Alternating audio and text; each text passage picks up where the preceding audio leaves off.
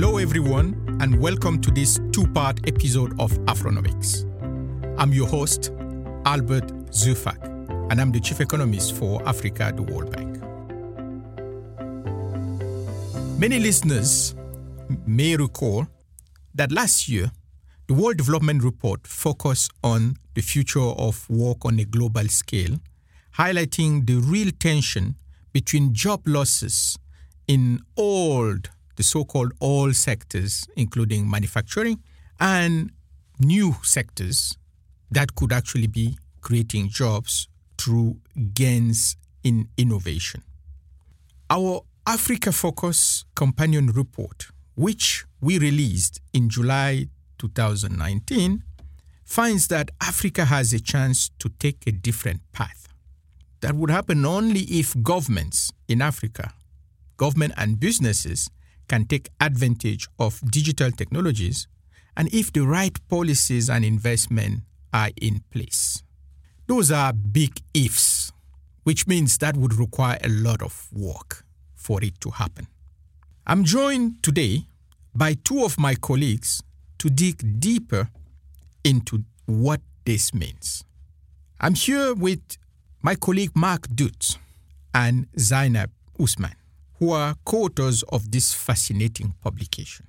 Mark Dutz is a lead economist in the Office of the Chief Economist for Africa, and he's our resident expert on the digital economy in Africa. Welcome, Mark. Thank you, Albert. It's a pleasure to have you on Afronomics. Now, Mark, can you briefly tell us how the future of work in Africa is similar or different from what it will be in the rest of the world. In our report, we highlight three possible reasons why the future of work in Africa may actually play out differently, linked to how low skilled workers may benefit more from digital technology adoption than in other regions.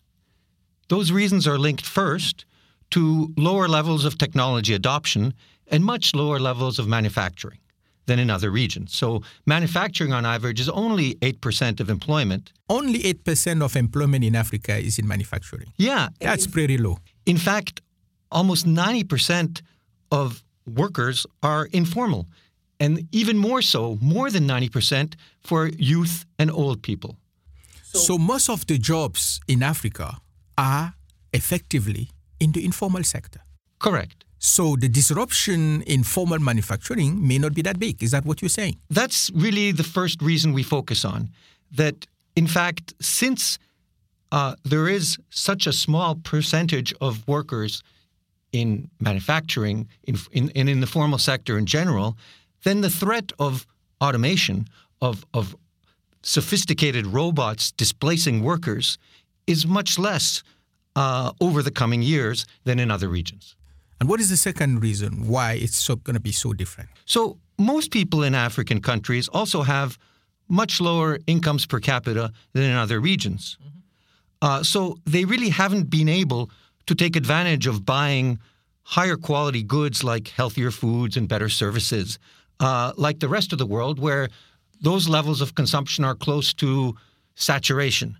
So, we know that the adoption of technologies lowers costs therefore lowers the prices of providing those products. So there's a tremendous opportunity in Africa of making these products affordable and mass consumed by adopting technologies, which in turn would allow farms and firms to produce more and therefore to hire more workers. So other regions have already or are starting to reach these saturation levels. So, in their case, adopting new technologies has much less of a pent up demand to boost jobs.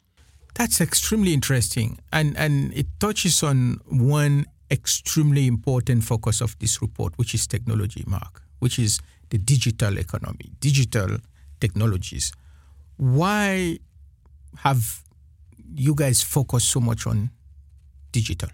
So that's a great question. And it actually links to the third reason why we say that there's a, a, much greater potential in Africa to take for, for low skilled workers from digital technology adoption than in other regions. And that's because digital technologies are a real enabler of jobs. Now, there, there, there are different kinds of digital technologies. What most people focus on are what we call skill biased digital technologies. That is like the internet. When a, an enterprise, a a firm or a farm adopts these skill biased digital technologies, they tend to substitute towards more skilled people. And therefore, less skilled people lose some jobs. Mm. But as long as there's a sufficiently large output expansion from the lower costs and the lower prices that that digital technology affords, then everyone can get more jobs. More production, more jobs. And so we have actually an interesting recent study that showed that the arrival of faster internet increased jobs not only for workers that had gone to university, but also those whose highest level was primary education. That's a pretty important finding. That's extremely interesting because one of the arguments we've been hearing, Mark, is that the internet is going to be displacing workers, it's going to be increasing inequality, it's going to be leading to massive job losses. What you're finding is actually the contrary. Well, this study is intriguing.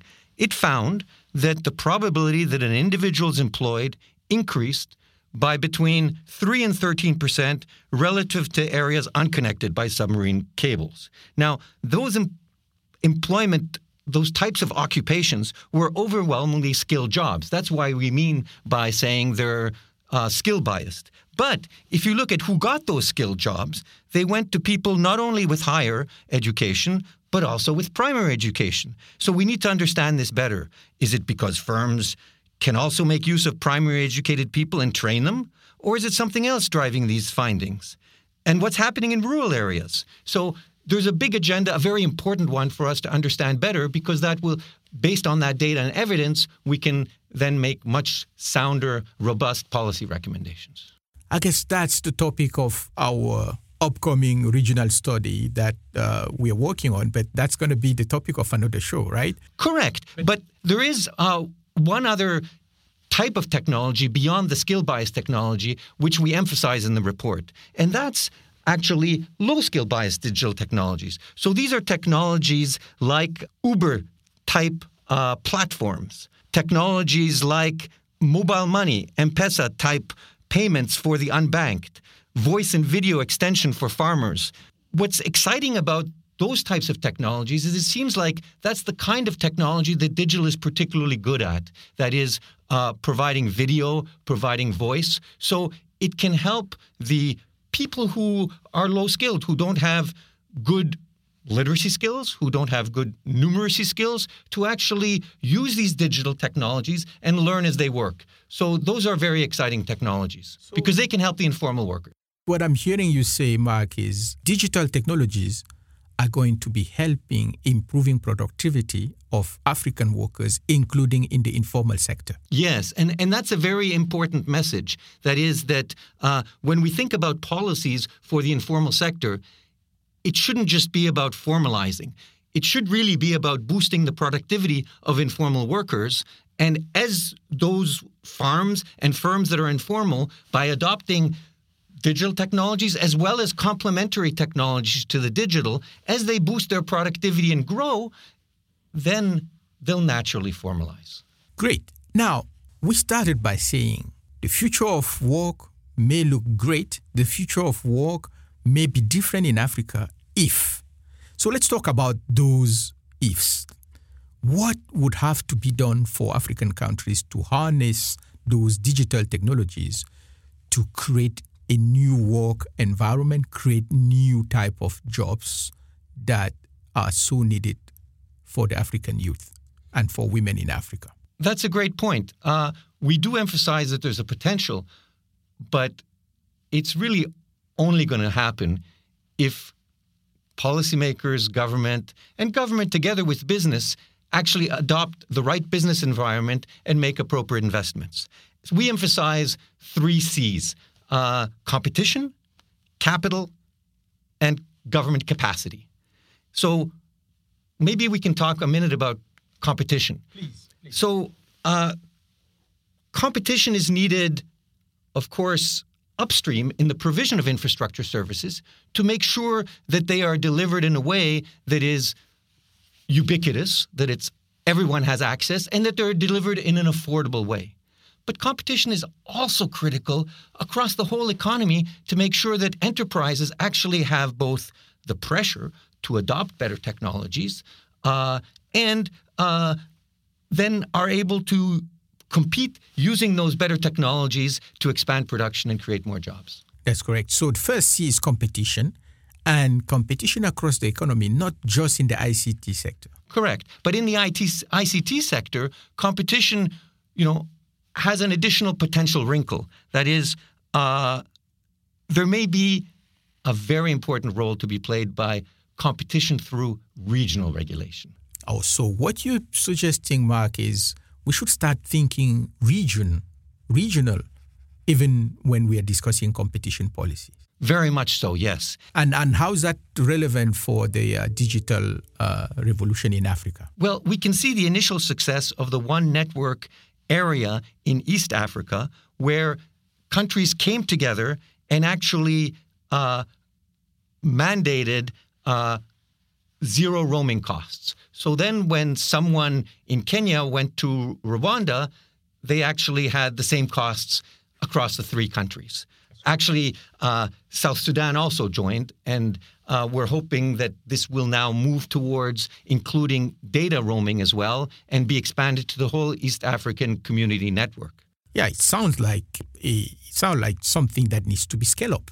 Correct. And, and, and why why hasn't it been adopted by other African countries? Well, there are political economy issues related to, for instance, how the unprecedented windfall rents from spectrum auctions, how they will be allocated. One potential benefit of going regional is that you now could have larger markets with economies of scale, economies of scope. You could have better regulation, a little bit like in the EU, where a certain regulation that's frontier type regulation that's difficult for maybe a country to adopt within its own political economy context is kind of spurred to adopt it because it's the regional standard. Then you also have potential for more competition at the regional level. You have the potential for perhaps having better uh, subsidies uh, of handsets, of uh, data plans. You could have subsidies on the supply side or the demand side, and perhaps there's an argument for more efficient, lower subsidies needed if you do it at a regional level than if you do it country by country. Just like skills, it's very hard to have the kind of rigorous regulation skills you need in each country. So think about regional hubs. No, that's that's extremely pertinent. Now you mentioned three C's. I want you to come back to the second and third one. So the second C has to do with capital. That's right. Not just the financial capital we typically think about, but human capital, skills, Exactly. um, education, and, and local content. So more investment in those kinds of capital, including infrastructure capital, are critical. And in infrastructure capital, I think it's important, and the publication highlights the need for analog complements such as energy, right? Correct. Uh, logistics, transport, energy, these are critical. A rural farmer w- would not be able to power their handset if they don't have access to electricity. In spite of being able to operate on an e commerce platform to actually deliver their product to someone in a town in a different country if they don't have access to good logistics. So these things work together. Similarly, you could think of uh, a basic tractor. When we talk about the Internet of Things, it's really unconceivable without the underlying things. So you need a tractor to actually collect some data. You need irrigation to have sensors. fridge. There's all kinds of complements that are needed for digital to be effective. Absolutely. So, first is competition, second is capital, and here it's not just physical capital, it's essentially human capital because skills are going to be essential for the future of work in Africa, just like they will be anywhere else. Essential. And that's something that is probably not that different between Africa and the rest of the world. Human capital is going to be key. And what is the third C? The third C is government capacity. Government capacity for better resource mobilization and allocation of public resources to support the kinds of risk taking and job transitions that are needed. So basically, government capacity for better social protection. Well, government capacity is key to implement any policy, any economic policy. And what is going to be essential is going to be how government implement sound fiscal policies, including, as you mentioned, social protection. social protection. We'll discuss it with our next guest, uh, uh, Zainab. But, but let me uh, close uh, with you, Mark, by asking, you know, what should African governments start with? We've discussed three C's, right? Competition, we've discussed capital, and capacity. Is there any sequence to this, or should they start working on the three at once? So we emphasize in the report three E's in terms of how to do it. Okay. Enabling entrepreneurship so that African innovators build the apps and other solutions that are then scaled to enable workers to build their skills as they work. Second, we emphasize enhancing the productivity of the informal workers. So, coming back to that critical theme that policies towards informality should be importantly about boosting their productivity, and those productive firms, as they grow, will on their own become formal because it'll be in their interest to become formal. And finally, extending social protection coverage by improving revenue collection, rebalancing government spending, and better coordinating development assistance. That's an excellent framework. Three C's competition, capital, capacity, and three E's on how to do it enhancing productivity, Enabling entrepreneurship. enabling entrepreneurship, and extending social protection. it's a nice framework for you and I to discuss, but it's a real challenge to implement, and that'll be the challenge. Thank you so much, Mark, for coming. And as a reminder to our listener, you can find our recent publication at worldbank.org slash AFRCE. And for more, you can follow me on Twitter at Albert Zeufack to share your views, questions, and ideas. Thank you so much, Mark Dutz, for coming to Afronomics. Listeners, please stay tuned for part two of the podcast, where we will look at the role of social protection in the future of work in Africa. Until then, thank you very much for listening.